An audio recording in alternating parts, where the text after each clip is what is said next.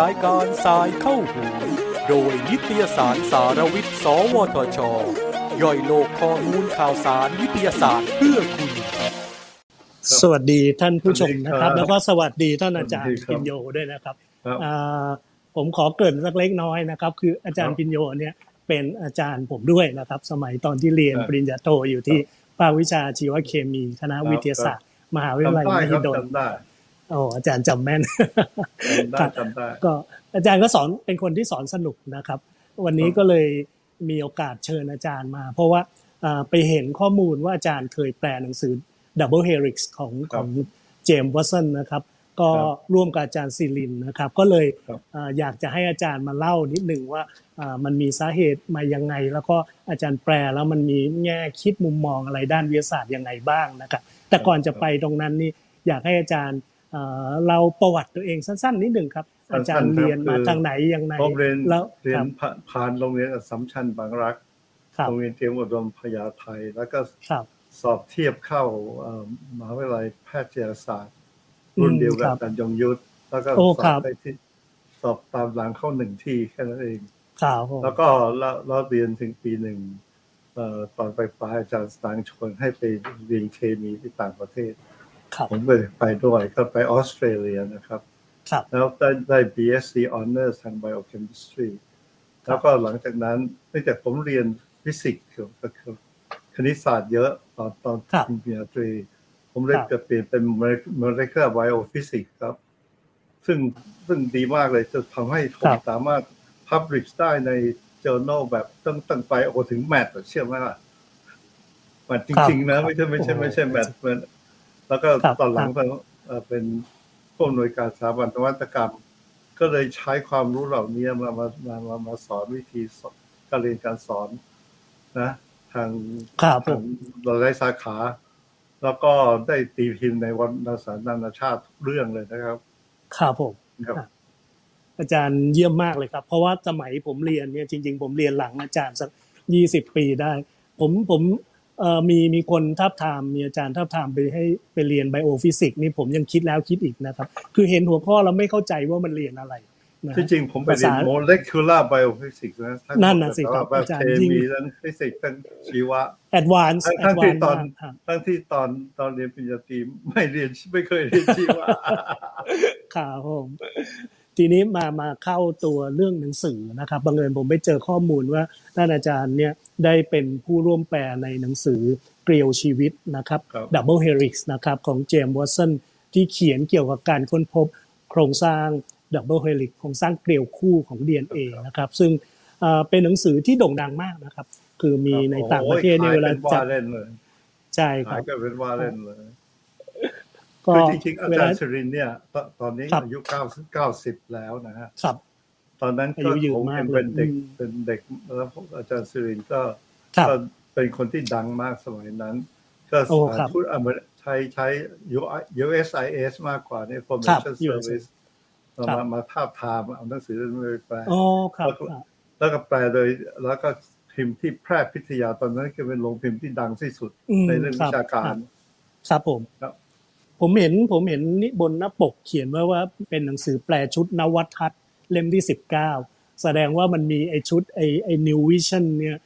ใช่คิดดีมากหลายเล่มมากถ้าวิทยาทำดีมากครับค่ะอาจารย์แบ่งงานกันยังไงครับการโทษครับ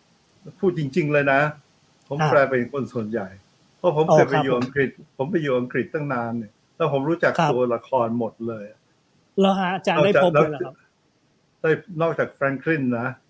ครับซึ่งตายไปแล้วอ่ะ Rosalind น่ะตายไปแล้วคนอื่นผมเจอหมดเลยครับจะให้บรรยายมั้ยว่าพวกนี้แต่คาแรคเตอร์เป็นยังไง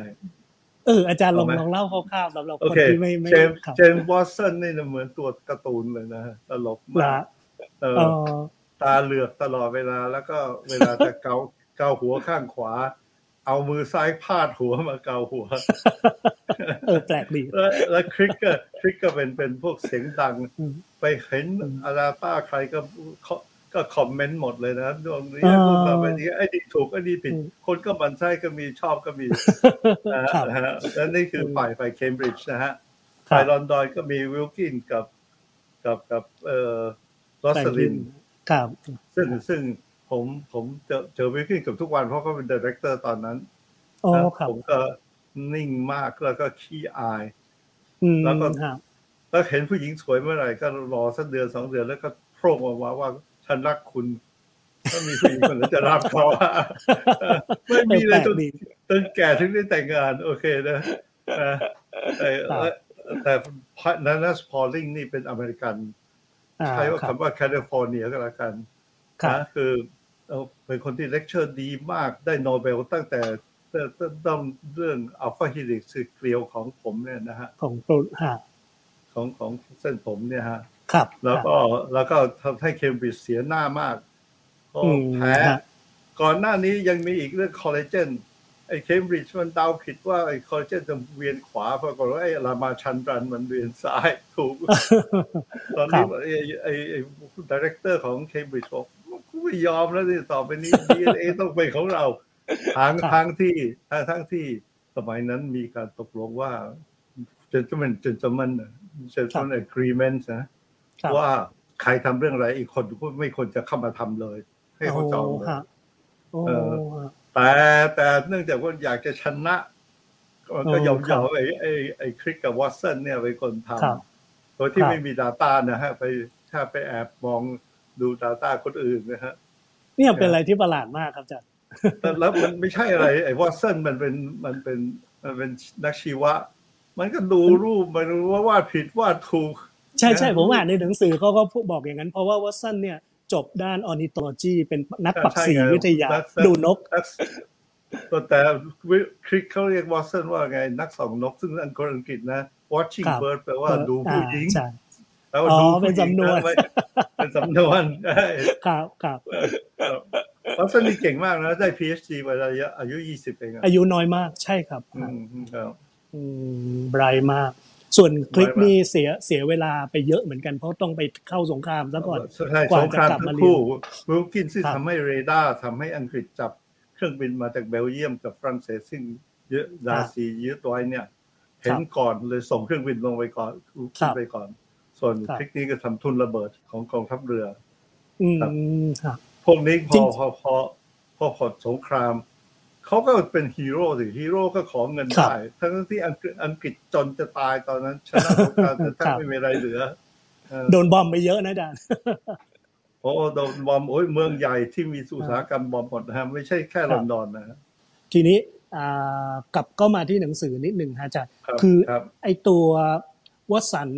กับคลิกเนี่ยเป็นในที่สุดแล้วเนี่ยได้ชื่อว่าเป็นคนค้นพบโครงสร้างเกลียวคู่นะครับร่วมกับวิลคินส์นะครับแต่ว่าจริงๆตัวละครคนที่ทำแลบเนี่ยจริงๆแล้วคือ Rosalind Franklin นะครับซึ่งไม่รู้โชคดีหรือโชคร้ายผมต้องบอกอย่างนี้ผมรู้ประวัติดียังไงอาจารย์เล่าครับเรื่องทั้งหมดเกิดขึ้น1951ถึง1953แค่นั้นเองแล้วก็วิลกินส์ทำจนถึงกลาง1952แล้วขณะที่ไปฮอลิเดย์ไอ้แรนดอลซึ่งเป็นผู้อำนวยการตอนนั้นเอารอสลินมาวิลกินส์ก็ยอมนึกว่าจะไปให้เป็นลูกน้องรอสลินบอกข้าจะเป็นหัวหน้าคุยกันไม่เข้าใจฮะคนนึงคิดว่าจะมาเป็นลูกน้องอีกคนคิดว่ามาเพราะรอสลินจบเคมบริดจ์ก็เก่งเนี่ยใช่ครับด้วยปริญญาที่เท่กว่าซะด้วยซ้ำครับอ๋อฮะเลยไม่ลงรอยกันไม่ลงรอยกัน data ไม่ยอมแชร์กันทั้งที่ลูกน้องของวิลกินส์เนี่ยเท่าที่ทำมาก่อนก็ไปส่งไว้ให้รอสลินดูแลคนหนึ่งครับครับอึดอัดใจแย่นะอาจารย์อยู่ในแลบเดียวกันอึดอัดใจโอเคแต่ว่าข้อมูลหลักส่วนใหญ่เท่าที่ผมอ่านเจอนี่คือวัตสันก็ไปฟังไปเลตามองบันทึกของรอสลินเอานะอาจารย์อย่างนั้นก็อย่างนี้ครับแม่อันแรกที่เห็นก็คือไปที่เนเปิลส์แล้วเห็นเอ็กซ์เรย์ดิฟแฟคชั่นใช่ๆที่วิลคินไปเสนอใช่ไปเสนอแล้วก็ลงเอยก็กลับมาบอกคลิกเฮ้ยหน้าตาเป็นแบบนี้แสดงว่านี่ DNA มันมีระเบียบจริงๆนะถ้าสารกึ่งผลึกและผลึกเท่านั้นที่เห็นเป็นจุดๆนะแล้วก็เข้มไม่เข้มแล้วแต่จำนวนอะตอมนะครับนะถ้าไม่มีผลึกเลยจะไม่เห็นแม้แต่เอาซีเปียสเปิร์มนะสเปิร์มของปลาหมึกนะแล้ววิ่งใส่หลอดเล็กๆนะก็เห็นเป็นรูปร่างนะครับครับ อันนี้ขอขยายความเพิ่มเติมนิดหนึ่งสำหรับคนที่อยู่นอกวงนอกสายวิทยาศาสตร์นะครับไอตัวคริสตัลโลกราฟีเนี่ยมันเป็นภาพ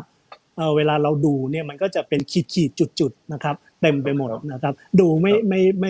ม่ได้เป็นรูปอะไรที่เราจับความได้ตรงๆขาวดำด้วยนะตอนนั้นไม่มีครับตอนนั้นไม่มีแฟกซ์ไม่มีคอมพิวเตอร์ดีๆไม่มีอะไรนะครับก็ใช้ฟิล์มเป็นตัวรับภาพใช่เป็นใช้ฟิล์มใช่ครับ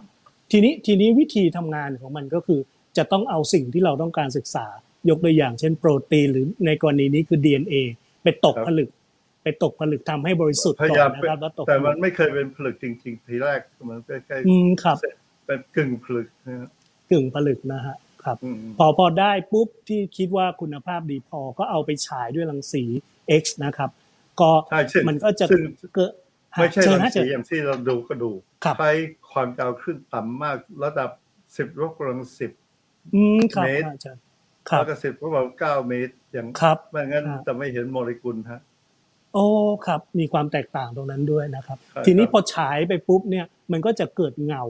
เนี่ยก็คือไอ้จุดๆขีดๆที่เมื่อกี้ผมพูดถึงเนี่ยนะครับซึ่งไอ้พวกเนี้ยจะต้องเอากลับมาแปลให้เป็นภาพอีกครั้งหนึ่งว่าจริงๆแล้วเป็นโครงสร้างอะไรกันแน่พวกนี้ใช้อัลกอริทึมใช้ไอ้โปรแกรมช่วยแปล transform แล้วก็ใช้ Bessel function ซึ่งเป็นการบวกคลื่นต่างๆนะครับบวกคลื่น cos sine หรืออะไรต่างๆเนี่ยตรงนี้แหละครับเป็นจุดสำคัญในแทบจะเป็นหัวใจของเรื่องเหมือนกันเพราะว่าเราได้เห็นผลเหมือนกันเนี่ยแต่แต่ละคนอาจจะตีความได้ต่างกันซึ่งตัวเนี้ยเป็นสาเหตุหลักข้อนึงที่ทำให้วสันต์กับคลิกเนี่ยเป็นผู้ตีความได้ถูกต้องนะครับแล้วก็ตีจริงคลิกเนี่ยฉลาดมากเคยทำเรื่องเกลียวมาก่อน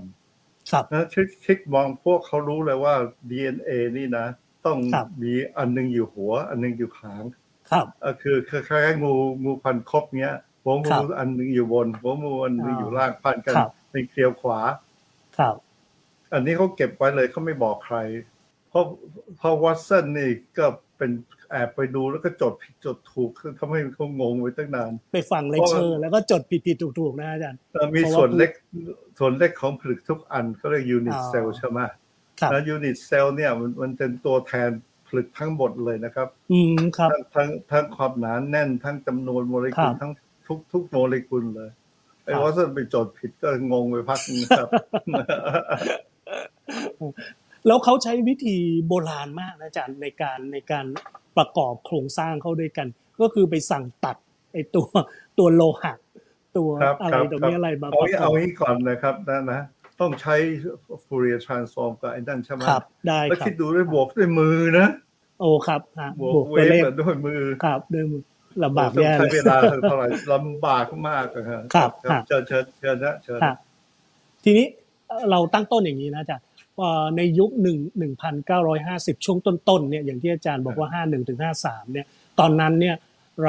ราพอจะรู้คร่าวๆแล้วว่าสารพันธุกรรมเนี่ยหลังจากสงสัยมานานนะครับว่าน่าจะเป็นโปรตีนแต่ว่าเริ่มมีหลักฐานโผล่ออกมาหลายอย่างนะครับว่าอาจจะเป็น DNA นะครับเช่นในเรื่องการจับคู่กันของ A กับ T C กับ G ในงานของชากราฟที่พบอัตราส่วนอันนี้ชากราฟก็ไม่รู้นะครับแล้วอาจารย์บังเอิญเขาเรียกสูตรชากราฟใช่ไหมใช่ครับคือไอ้หกเหลี่ยมกับเก้าเหลี่ยมเนี่ยเท่ากันแล้วก็เก้าเหลี่ยมกับหกเหลี่ยมเท่ากันแต่ชากราฟก็ไม่รู้เรื่องแล้วก็มีเรื่องตลกที่บอกว่าชากราฟมาถึงเคยมีถามว่าไอ้พวกยืนกำลังทำอะไรบอกโอ้ยกำลังสร้างโครงร่าง DNA แล้วบอกชากราฟบอกแล้วตัวไหนพิวรีนตัวไหนพิวริดีนวะผมเป็นครูไม่เอาคนหนึ่งเป็นนักชีวะคนหนึ่งเป็นนักชีวะไอ้คนหนึ่งเป็นนักฟิสิกส์ไม่รู้เรื่องที่ตลกกันนั้นคืออย่างนี้ตอนผมเป็นนักศึกษาWilkinsจะให้เลคเชอร์เรื่อง DNA ครับโอ้โหนั่งอยู่ตั้งนานอีกุกกักที่อายอยู่แล้วใช่ไหมเขียนพิวรินกับไม่ถูกโอ้ใจความจำดีเรื่องหลายสิบปีตลกมากโอเคครับอาจารย์ทีนี้ก็ มันเริ่มจะรู้คร่าวๆแล้วว่าสารพันธุกรรมน่าจะเป็น DNA แต่ว่าปัญหาคือไอตัวโครงสร้างจริงๆของ DNA เนี่ยมันเป็นยังไงแล้วมันเป็นเทมเพลตเป็นตัวแม่พิมพ์เป็นตัวต้นแบบให้สร้าง DNA ใหม่ได้ยังไงอันนี้ยังไม่รู้กว่าคนจะเชื่อว่าเป็น DNA นานมากต่อให้เป็นนานนะอาจารย์ครับนะเขาคิดว่าเป็นโปรตีนก็ได้อะไรก็ได้ใช่ครับซึ่ง make sense นะอาจารย์พอผมอ่านเรื่องเกี่ยวกับโปรตีนเยอะๆเนี่ยโปรตีนนี่มันมีความหลากหลายทั้งรูปทรงทั้งฟังก์ชันเยอะมากก็มีโอกาสที่จะเป็นสารพันธุกรรมได้อยู่ใช่ครับใช่ครับคือ DNA ไอ้ diffraction นะก็คือไอ้การกระจายแสงของเอ็กซเรย์อันเนี้ยมันเกิดเป็นรูปเป็น cross ใช่มั้ยครับเป็นเหมือนตัว x ตัวนั้นคล้ายตัว x ข้างบนกับข้างล่างเหมือนกันครับมีสมมาตรไอ้คิดก็บอกว่าเฮ้ยถ้าข้างบนข้างล่างเหมือนกันแล้วมันจะให้ information อะไรได้บ้างวะครับทั้งที่รู้มันกับหัวกับหางกันครับแต่เขาบอกเอ้ยไม่ใช่นี่มันรูปคร่าวๆรูปจริงๆมันต้องเห็นเป็นอะตอมเลยใช่ไหมตอนนี้มันคร่าวๆมันรวมๆกันเป็นอย่างนั้นครับอ๋อก็มีรายละเอียดที่ต้องศึกษาแล้วก็แบบมันขัดกับความรู้สมัยนั้นนะครับอาจารย์จนแข่งกันฮะก็มีหลายกลุ่มแข่งกันรสลินไงเขาบอกว่าทำไมต้องไปตัดกระดาษทำไมต้องไปทำโมเดลFourier transform กับ Bessel นี่ควรจะทำได้เลยดื้อใช่ไหมตอนนี้เนี่ย Pauling เนี่ยใช่ไหมชนะ Cambridge ใช่ไหมเนื่องจากว่าไปพับกระดาษอยู่ที่โรงพยาบาลออกซฟอร์ดเชื่อไหมพับกระดาษนี่ได้โนเบลอ่ะคือความหมายของอาจารย์ก็คือเขาตัวเพื่อจะรู้โครงสร้างของโปรตีนเนี่ยเขาใช้วิธีพับกระดาษเอาใช้แทนนี่คือที่เก่งมาพวกนี้มาจาก Caltech นะที่แคลิฟอร์เนียคือพอลิงรู้ว่าเพปไทด์บอนด์หรือไอไมบอนด์เนี่ยแฟลตอันนี้สำคัญมากถ้าไม่แฟลตโอ้โหโปรตีนม้วนไปม้วนมาตายเลยใช่ไหมแล้วอีกอันที่มาจากแคลิฟอร์เนียคือไออเมริกันคนหนึ่งมาเยี่ยมที่เคมบริดจ์ที่ดอร์ดินเจอรินดอนฮิวเนี่ยที่บอกว่าโอ้ยตำราผิดหมดซึ่งจริงนะฮะผมอ่านตำราตั้ง194กว่า5กว่าสมัยนั้นก็รู้เรื่องเบสดีมากแต่ว่ามันใช้ฟอร์มผิดใช้นะฮะมีอยู่2เป็นไปได้2อย่างไอ้ผู้เขียนตำราดันไปเลือกผิดอันน่ะครับก็เลยกลายเป็นโชคดีว่าความรู้อันนี้สำคัญสุดๆเลยครับผมเป็นคีโตฟอร์มไม่ใช่อินเนอร์ฟอร์มครับผมก็อย่างเมื่อกี้เกิดไว้ว่ามันรู้เริ่มจะรู้ละว่า DNA เป็นสารพันธุกรรมทีนี้ก็เลยแข่งกันมีหลายกลุ่มที่พยายามแข่งกันหาโครงสร้างกลุ่มนี่ละแคลิฟอร์เนียเคมบริดจ์ลอนดอนครับผมก็แข่งกันอย่างมากมายโชคดีที่พอลลิงมาอังกฤษไม่ได้ไม่เห็น data จริงเพราะว่าเป็นคอมมิวนิสต์ก็พอไอ้แมคคาร์ตี้บอกเป็นคอมมิวนิสต์กักไว้อันนี้เลยโชคดีไปเพราะไอ้นี่มันเก่งมากเป็นเกรดประวัติศาสตร์ที่น่าสนใจนะครับเพราะว่านักวิทยาศาสตร์จะเดินทางไปโดนกักตัวหาว่าเป็นคอมมิวนิสต์ตอนนั้นโดนกันทั่วเลยนะอาจารย์เพราะอย่างไอน์สไตน์ก็โดนด้วยแมคคาร์ตี้เนี่ยโอ้แม้แต่ไอ้คนทำอะตอมยังหาว่าเป็นคอมมิวนิสต์เลยอะตอมบอมอะคนไหนอาจารย์แฟมีหรือว่าออปเพนไฮเมอร์หรือใครอะไรนะฮะออปเพนไฮเมอร์โอเคทีนี้ไอ้คนทำการทดลองจริงๆหาโครงสร้างเนี่ยมีอยู่2คนคือวิลกินส์นะครับกับแลบของกับเด็กของก็ครับคือกลุ่มที่อาจารย์บอกว่าเป็นกลุ่มลอนดอนต้องบอกว่าที่ลอนดอนเนี่ยวิลกินส์ทำก่อน1951นะทำมาแล้วเยอะนะครับแล้วก็บอกว่าไปฮอลิเดย์แล้วก็นะแล้วเจ้านายให้วอซินมาในทำงานแทนเลยนะแต่วิลกินผมก็ดีสิคุณว่าจะได้ลูกน้องปรากฏไม่ยอมเป็นลูกน้องมีความสับสนกันรสลินอยู่ที่ลอนดอนคิงส์คอลเลจปีกว่าๆเองนะครับแล้วก็ลาออกไปอยู่อีกคอลเลจหนึ่งก็หลังจากนั้นวิลกินก็ทำคนเดียวแล้วตั้งแต่1952มาแล้วอันนี้ก็เป็นกลุ่มคนที่ลงมือทำนะฮะจาก อาจารย์เชิญมีกลุ่มเจอก็เขาได้รีครูทคนที่เป็นเก่งเอ็กซเรย์มา2คนทำจนกระทั่งรู้ว่าอะตอมอยู่ที่ไหนทุกตัวเลยนะในปีไหนรู้ไหม1972ใช้อีก2ทศวรรษนะอาจารย์ใช่แล้วหลังจากได้โนเบลมาแล้วนะยังต้องทำต่อจนกระทั่งแน่ใจว่าโมเดลนี้ถูกต้องเป็นต้องเป็นอย่างนี้แต่ไม่ได้อีกตัวแล้วไม่ได้โนเบลอีกตัวนะสู้พอลลิงไม่ได้พอลลิงนี่แกไปได้อีกตัวนึงได้สันติภาพปีเดียวกันนะได้สันติภาพปีเดียวกัน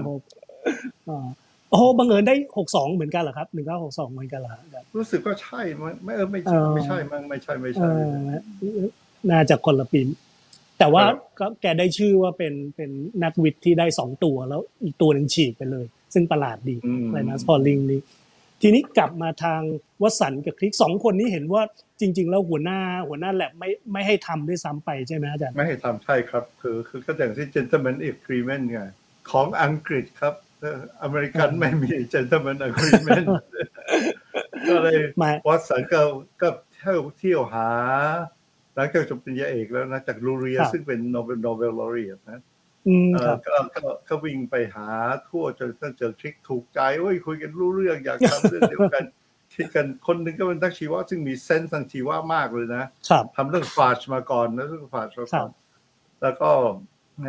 ก็คุยกันได้สนุกสนานเลยอธิบายนิดนึงฮะฟาจที่อาจารย์พูดถึงเมื่อกี้คือเป็นไวรัสเป็นไวรัสซึ่งโจมตีแบคทีเรียครับเชิญอาจารย์เชิญต่อครับแล้วก็เขาก็เที่ยวไปพยายามดูดความรู้หรือเห็นภาพอะไรก็ตามนะโอเคมีเรื่องตลกก็คือว่าเขาจะเอาน้องสาวเขามาเป็นสื่อให้วิลกินหลงรักแล้วก็ไอ้วิลกินก็อย่างที่ว่าเนี่ยขี้อายอยู่กับผู้หญิงสวยๆทุกที3เดือนก็บอกฉันรักเธอแล้วผู้หญิงก็เดินไป5คนนะหมายถึงว่าแอบชอบแต่ไม่พูดอะไรมาพูดอีกที3เดือนพูดทีเดียวฉันรักเธอแล้วก็ไม่ได้ผลใช่มั้ยนี่คือนี่ก็บอกว่านักวิทยาศาสตร์ก็ทำอย่างนี้เหมือนกันนะนี่ไม่ใช่กระบวนการวิทยาศาสตร์ตอนนี้ของเจ้าของพูดเรื่องการเชิญเลยครับDNA 3 สายทั้ง3แห่งเลยบอก DNA มัน3สายแล้วก็เอาอย่าลืมว่า DNA นี่เอาต้องบรรยายก่อน DNA ที่ถูกต้องเลยนะก็คือมีขั้นบันไดซึ่งเวียนขวาและเวลาบันไดซึ่งเวียนขวาสวนทางกันแต่นี้ไอ้พวกนี้มันไม่รู้จะทำอะไรกับเบสของชากาฟใช่ไหมครับมันก็เอาเบสออกมาข้างนอกแล้วให้พอเซตบอลอยู่ข้างในแล้วก็ซินแฟรงกินกับแฟรงกับวิลกินส์ก็ไม่รู้เรื่องนี่หว่าไม่ได้นักเคมีเมื่อไหร่เราก็ทำผิดแบบเขาแล้วก็คริกกับวอตสันยิ่งดาวใหญ่คนนึงเป็นชีวะคนนึงเป็นฟิสิกส์ไม่รู้เรื่องพอลลิงตอนนั้นนี่โนเบลก็แล้วเขียนตำราคนเชื่อทั้งโลกแล้วยังอุตส่าห์ให้ฟอสเฟตจับกันโดยไม่มีประจุคิดดูที่ pH 7ฟอสเฟตไม่มีประจุอันนี้พลาดตอนนี้หน้าแตกอย่างแดงเลยให้อภัยไม่ได้ครับอย่างนี้ฮะว่าสำหรับคนที่ยังไม่ค่อยยังนึกโครงสร้าง DNA ไม่ค่อยออกเนี่ย DNA เนี่ยมันมีน้ำตาลอยู่นะฮะแล้วก็น้ำตาลก็จะเชื่อมต่อกับหมู่ฟอสเฟตนะครับแล้วก็ต่อกับเบสแล้วก็อะไรอีกอย่างนึงนะฮะอาจารย์อยู่ทางด้านบนเอมีนครับอ๋อกับพวกพิริมิดีนกับเรียลลินใช่ครับทีนี้ไอ้ตัวโครงสร้างแบบนี้เนี่ยไอ้ตัวเบสที่อาจารย์พูดถึงเนี่ยอาจจะเป็นกลุ่มเพียวรีนหรือไพริมิดีนเนี่ยมันไอตอนนั้นเนี่ยเป็น9เหลี่ยมกับ6เหลี่ยมพูดง่ายๆเลย9เหลี่ยมกับ6เหลี่ยมครับซึ่งมันจับกันอยู่ตรงกลางเพราะ2สายเป็นขั้นบันไดจับกันเป็นขั้นบันไดเลยทีนี้สมัยนั้นเนี่ยยังไม่ได้เห็นเป็นภาพอย่างนี้แทนที่จะขั้นบันไดยื่นเข้าหากันคนละครึ่งบันไดเนี่ยมันเลยหันออกแล้วก็คิดเอาว่ามี3สายคือเขาไม่รู้จะทำอะไรกับมันเอามันออกไปแล้ววะเกะกะไม่นึกว่ามันจะบอนกันยังมีหลักการว่า2คู่3คู่อะไรของพันธะนะครับของพันธะไฮโดรเจนเอาครับเชิญอาจารย์ต่อเลยครับโอเคก็คือไอ้พวกนี้มันอย่าลืมว่า Watson and Crick นี่มันปาร์ตี้ตลอดกินเหล้าตลอดเข้าปรับฟังดูไม่ค่อยเป็นตัวแทนที่ดีของนักวิทยาศาสตร์เท่าไหร่ไม่ผมว่ามันทิปิคอลมากกว่าอะไรก็ตามอย่างไรก็ตามเนี่ยก็ที่ชื่อว่า Watson Crick Base Pair ก็เพราะไอ้ Crick มันเมามันตื่นไม่ทันไอ้ Watson เช้าวันหนึ่งได้ข่าวจากไอ้แคลิฟอร์เนียคนนั้นบอกว่าเอ้ยน่าฟิลินฟิลินหน้าตาต้องเป็นแบบนี้ที่ว่าเพิ่งทำแลบมาก็เลยไปตัดกระดาษตามที่ว่าแล้วก็วางไว้อยู่ตรงก็เขาพูดนักวิทยาศาสตร์เหมือนกันพูดอย่างเงี้ยโถ่ไอ้โลกนี้ผู้หญิงก็มาผู้ชายนกมันก็มีตัวเมียตัวผู้แล้วทำไมตัว DNA มันต้องมี3วะเราทำ2นะเราทำ2ก็เลยเอาพวกนี้จับคู่กันพอจับคู่กันพวกมันก็ความเส้นผ่าศูนย์กลางของ DNA ก็เท่ากันหมดเลยอ่ะมันเหมือนลงตัวส่งกลม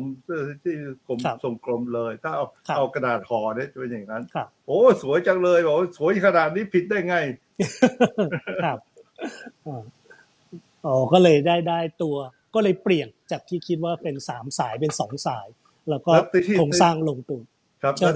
ที่บอกไอ้เขาเขียนเปเปอร์พร้อมกันลง Nature ใช่มั้ย1953หน้าเดียวเองจารย์ใช่ครับใช่ก็เนี่ยมันใช้คำพวกนี้ตั้งใจเลยนะบอกเอาว่าหน้าเดียวจะได้โนเบลเนี่ยล่ะนี่ก็ทำได้ก็ลงฉบับเดียวกันด้วยแล้วเปเปอร์ก่อนหน้าของเขาก็เป็นของ Rosalind Franklin ต่อกันครับต่อกัน3อันต่อกันใช่ๆมี Wilkin แล้วเดี๋ยวบอกว่าฝรั่งมันแฟร์นะนี่คือใช้เส้นนะภายในสัปดาห์เดียวได้ตีพิมพ์มาใน Nature ใช้เส้นจริงๆเพราะอยู่แลบอังกฤษด้วยหรือเปล่าอาจารย์เพราะ Nature มันของอังกฤษNature มันอยู่ติด King's College นะสำนักงาน Nature ติด King's College แต่ตอนนั้นแบรกเนี่ยซึ่งเป็นผู้เซอร์วินเทนแบรกเนี่ยใช้เส้นนะครับให้ไปตีพิมพ์ทันทีก็ตีพิมพ์ทันทีโอ้ก็วงการวิทยาศาสตร์ก็มีนะฮะพวกเกรดเล็กเกรดน้อยพวกนี้ไม่ใช่ว่าทุกอย่างมันจะเสมอภาคเท่าเทียมกันหมดต้องใช้เส้นนิดหน่อยเพื่อเร่งกระบวนการใช่ใช่เอาผู้หญิงมาล่อยังมีทีนี้ถามอาจารย์นิดหนึ่งบรรยากาศช่วงนั้นพอตีพิมพ์ไปแล้วคนฮือฮามากไหมอาจารย์หรือว่าคนก็ยังงงอยู่สักพักไม่ฮือฮาคนไม่เชื่อเยอะแยะเลยเพราะมันเป็นไปได้อย่างบอกว่าถ้าสองสายสี่สายก็ทำได้ก็ทำแบบนี้ได้คือขอให้เป็นคูณสองแค่นั้นเองมันก็ไม่เชื่อแล้วตอนหลังต้องมีกว่าจะเชื่อนี่ต้องยังเกิดอะไรขึ้นอาจารย์โอ้ยไม่เชื่อไหมว่าเปเปอร์สุดท้ายที่ลง Science 1975ยังไม่เชื่อเลยโอ้ก็ยังมีโอ้นี่ขัดกับความเข้าใจผมเลยนะผมยังคิดว่าลงแล้วคนจะตื่นเต้นกันตอบคำถามสำคัญได้เลยคือเขาคิดไม่ออกอ่ะเขาคิดไม่ออกอยู่พักนึงแต่ว่ามันเริ่มพิสูจน์เห็นไหม semi conservative replication อะไรต่างๆเนี่ยนะซึ่งคนก็บอกว่าสีก็ยังใช้ไม่คอนเซอร์วาทีฟได้งานแมสเซอร์สันแอนด์ซาวงานจอห์นเคนทางอิเล็กทรอนไมโครสโคปแล้วก็ทางเคมีด้วยนะก็คนก็ยังไม่เชื่อแต่งานจากเปเปอร์เขาเนี่ยทำให้ได้รางวัลโนเบลเร็วมากนะอาจารย์ถ้าผมจำไม่ผิดนี่9ปีเองตีพิมพ์1953เนี่ย1962เนี่ยได้โนเบลแล้วซึ่งปกติโนเบลเนี่ยบางทีโอ้โหคนที่นานมากนะอาจารย์40ปีอย่างเงี้ยอย่างบาร์บาร่าแมคคินทอชเนี่ย40กว่าปีอ๋อคนนั้นคนไม่เชื่อเลยทรานสโฟซอน Jumping Gene Transformation คนไม่เชื่อเลยที่จริงลง journal ไม่ดีด้วยนะเหรอฮะ journal ดีไม่รับนะครับแมคคินทอชโกรธมากที่ตอนได้โนเบลจะชี้ให้ดูเลยว่า rejection ชี้เหรอเพราะเขาต้องพูดสปีชนะใช่ไหมอาจารย์แล้วเขาบอกแบบนั้นล่ะใช่เขาโกรธมากแต่แกขยันมากนะครับผมอ่านหนังสือแกทำงานจนแทบจะปีสุดท้ายของชีวิตเลยอายุยืนมากเก่งเป็นบ้านะต้องบอกว่าเก่งเป็นบ้าในความคิดเห็นผมเนี่ยพอผมนึกเอานะฮะว่าเอ้ยมัน1962เนี่ยมันได้โนเบลแล้วแค่9ปีแสดงว่ามันน่าจะรู้แบบตื่นเต้นกันมากแล้วประยุกต์แอปพลิเคชันก็อย่าลืมในเปเปอร์1หน้านั่นน่ะค ข้างหลังสุดท้ายมีเขียนว่า it has not escaped us that this structure implies many other things about replication about genetic code and everything อาจารย์เราพูดใหม่สิก็ตัวย่อหน้าท้ายเนี่ยเขาพูดบอกว่ามันไม่พ้นจากการสังเกตเรานะครับว่าไอ้ตัวโครงสร้างแบบนี้เนี่ยเขารู้อยู่แล้วแปลว่าเขารู้อังกฤษเขา understate ตลอดเห็นไหมคนอังกฤษตอนสมัยโน้นที่จริงมันพูดดีอยู่นะ understate ตลอดนะเป็นสำนวนที่ถ่อมตัวเล็กน้อยว่าจริงๆไม่อยากจะโพล่งว่าฉันรู้แน่ๆว่าไม่เขียนกันอย่างนั้นนะฮะก็บอกว่าไม่รอดพ้นการสังเกตไปได้ว่าเนี่ยตัวโครงสร้างแบบนี้เนี่ยมันสามารถแยกสายแล้วกลายเป็นเทมเพลตสำหรับการแบ่งตัวเพิ่มจำนวนมีโค้ดอยู่ในการเรียงตัวของเบสด้วยนะโอ้ก็อาจารย์ตอนนั้นอาจารย์พิมพ์เป็นภาษาไทยแล้วมีผลตอบรับอะไรบ้างไหมฮะมีคนมาทักอาจารย์กี่เล่มอาจารย์จำได้ไหมครับสมัยนู้นผมเข้าใจว่าพิมพ์เป็นพันเล่มนะอาจารย์ไม่รู้จำไม่ได้แล้วฮะอย่างไรก็ตามก็ไม่มีเหลือแล้วไม่มีเหลืออาจารย์มีที่ตัวไหมฮะมีแต่เป็นแต่เพื่อกระปกประขาดหมดโบราณมาคือขายดีแล้วผลมีผลตอบรับอะไรยังไงบ้างไหมฮะอาจารย์มีอะไร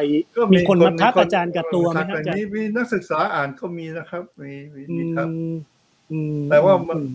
ในนั้นมันเขียนอย่างนี้สำหรับคนไทยมันยาก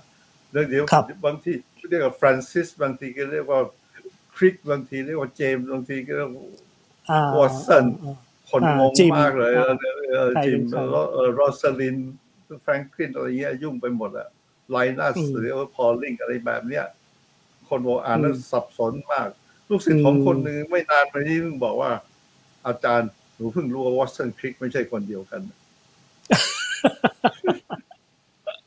อะไรจะขนาดนั้นเรียนมาโอเคมาเรียนมาแล้วไม่น่าเชื่อ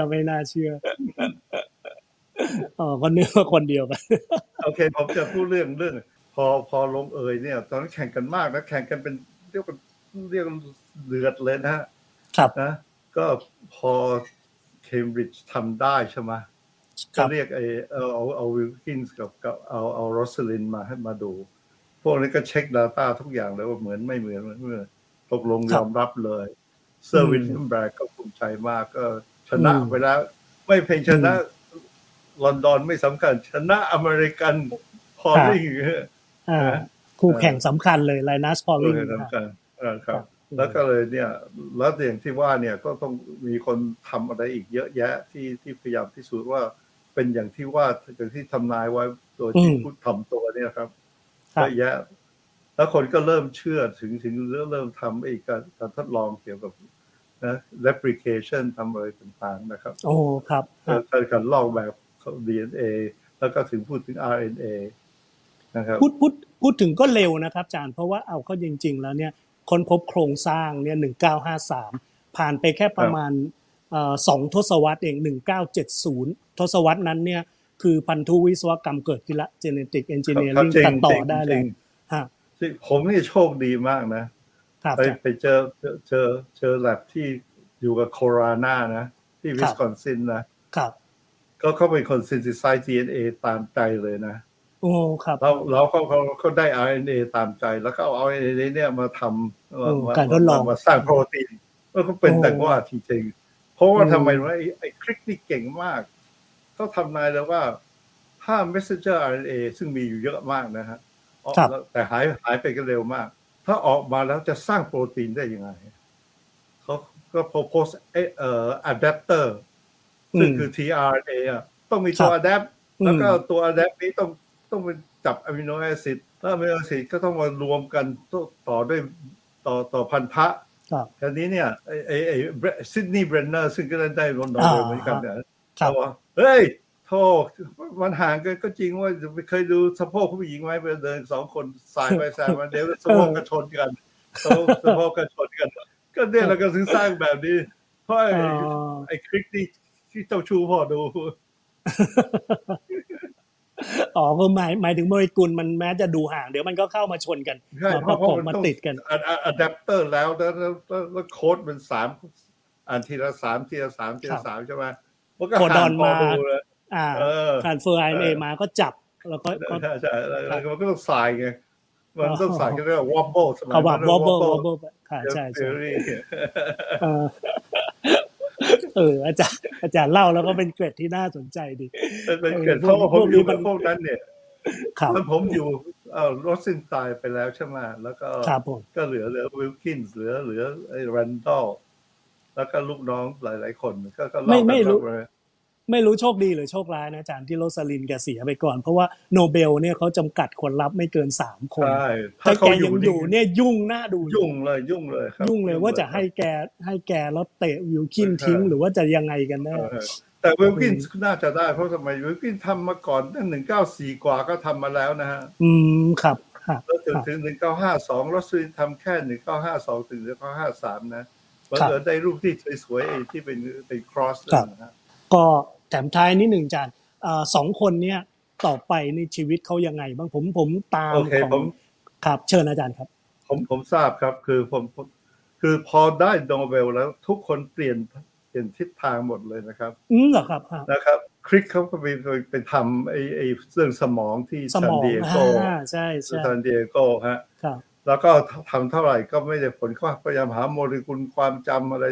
โลกก็เหมือนอย่างเรารู้สึกว่าซินแนปส์ก็รู้สึกไม่รู้แปลว่าอะไรนะครับ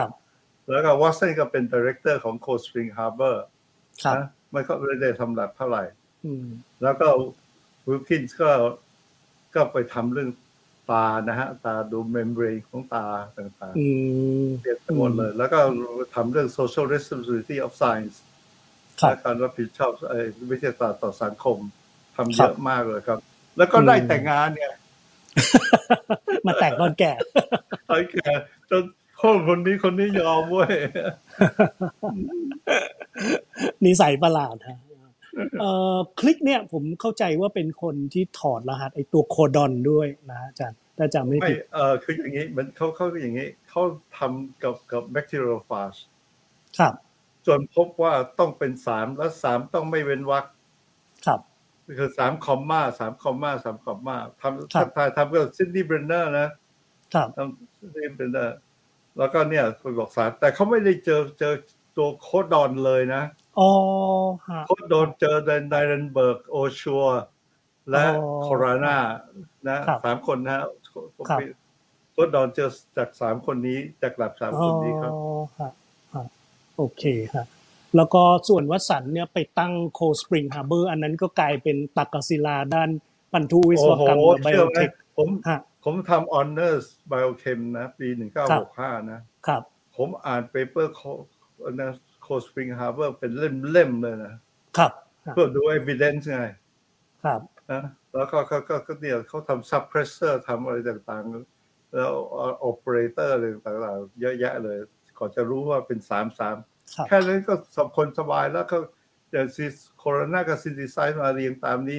ถ้าเป็น3จริงมันต้องออกมาเป็นตัวนี้ใช่ไหม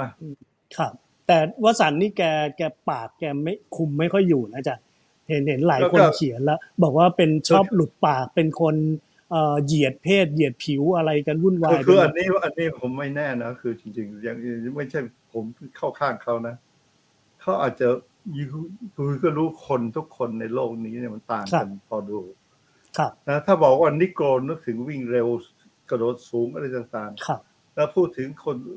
คนจีนก็ทำอย่างนี้ไม่ค่อยได้ส่วนใหญ่ก็บอกว่าคิดเลขเป็นแล้วอยู่ก็สามารถสรุปได้ว่าคนนี้อาจจะหัวสมองดีกว่าคนนี้หรือใช่ไหมหรืออีกคนนึงแข็งแรงกว่าคนนี้แล้วก็อย่างนั้นแต่คนไม่พูดกันไงไอ้นั่นดันพูดใช่ไหมบอกว่าเดี๋ยวคนจีนสมองดีกว่าไม่ควรพูดแต่งานวิจัยไอ้ Nature vs Nurture เนี่ยมันก็เขาก็บอกอยู่เรื่อยๆว่าต่างก็มีผลด้วยกันนะอาจารย์ใช่ไงถ้าเอากันจริงๆนะผมก็ทำ snip ทำอะไรต่างๆนะ GVS นะครับนะผมว่าจะเห็นแล้วว่าแต่คนต่างกันพอดูอันนี้ต้องไม่ได้ดีเฟนเขานะคือเดี๋ยวว่าเข้าใจเขาอ่ะเนี่ยอยู่พูดถึงโอ้ยนิโกรเหรอกระโดดสูงวิ่งเร็วแล้วใครจะไม่มีใครเถียงเลยแต่ถ้าบอกว่าคนจีนคิดเลขเก่งกว่ามันไม่เถียงละเริ่มเถียงใช่โอเค ทีนี้โดยมาตรฐานปัจจุบันนะอาจารย์วิธีการแบบสมัยที่เกิดขึ้นกับไอตัว Double Helix เนี่ยมันยังเป็นไปได้ป่ะอาจารย์คนที่ไม่ทำแลบอะไรเลยไปเห็นแลบไปเห็นผลการทดลองคนอื่นแล้วก็เอามาเขียนสรุปอะไรแบบนี้ถือว่ายอมรับได้ไหมอาจารย์ตอนหลังไม่เคยเห็นของสำคัญขนาดนี้นะครับเคยไม่เห็นของสำคัญขนาดนี้เป็นเคสที่ abnormal นะอาจารย์มีเห็นอันหนึ่งที่แปลกมากคือฮอโรวิตซ์เขาก็ดูออกซิฮีโมโกลบินดีออกซิฮีโมโกลบินแล้วก็สลิปมันแตกแล้วก็มันก็พรึกหายไปเลยยังไงนะอาจารย์เขาใช่ไหมมีอะไรนะจริงๆเขาใส่ดีออกซิฮีโมโกลบินอยู่ใต้สไลด์ใช่ไหมใช่ไหมแล้วเนี่ยพอเขากดไอ้ไมโครสโคปลงไปมันแตกทันทีเนี่ยนะดีออกซิฮีโมโกลบินผึกเสียหมดเลยครับเขาสรุปจากนี้แล้วว่าเนี่ย conformation change ในออกซิฮีโมโกลบินกับฮีโมโกลบินโอ้เก่งขนาดนี้คิดได้ยังไงใช่แล้วอีกลิปิดไวแลนนะคนพบที่คิงส์นะครับแต่ลอนดอนนะคืออย่างนี้เลยไอ้นี่มันอยู่ในถังธรรมดามีน้ำแล้วก็หยดไขมันไปเรื่อยๆหยดถึงขั้นหนึ่งมันก็เป็นชั้นแล้วส่องไปเห็นใบแลเห็นว่าเป็นใบแลตอนเป็นหนึ่งแลมันยังไม่เป็นแล้วก็รู้สึกแล้วทำอีกเป็นหนึ่งแลคือต้องวิทยาศาสตร์ต้องคิดได้ไกลขนาดนี้มันนำหน้าคนไม่ได้หรอกครับวันนี้ขอบพระคุณอาจารย์มากนะครับมาเล่าเรื่องสนุกนะครับอาจารย์ยิ่งมีแบบเกี่ยวข้องโดยตรงแล้วเป็นอินไซเดอร์ด้วยสุดท้ายอาจารย์มีอะไรจะพูดถึงวงการวิทยาศาสตร์ในปัจจุบันหรือว่าฝากถึงคนรุ่นใหม่บ้างไหมครับคือวิทยาศาสตร์เนี่ยต้องทำงานร่วมกันครับนะต้องร่วมหัวกันนะจะถึงจะทำได้ดีกว่าทำคนเดียวนะอันนี้สำคัญต้องขอบคุณอาจารย์รองศาสตราจารย์ดร.พินโยพานิชพันธ์นะครับที่ได้สละเวลามาให้เกียรติมาเล่าเรื่องต่างๆที่น่าสนใจน่ารู้ด้านวิทยาศาสตร์นะครับให้เรานะครับขอบพระคุณอาจารย์มากครับขอบคุณมากครับรายการของเรายังจะมีต่อไปเรื่อยๆนะครับติดตามFacebook Fanpage ของเรานะครับคงมีการพูดคุยสนุกอย่างนี้ต่อไปอีกในอนาคตนะครับยังไงถ้ามีโอกาสอาจจะเรียนเชิญอาจารย์อีกครั้งครับขอบพระคุณครับสวัสดีทุกท่านครับสวัสดีครับดีครับสวัสดี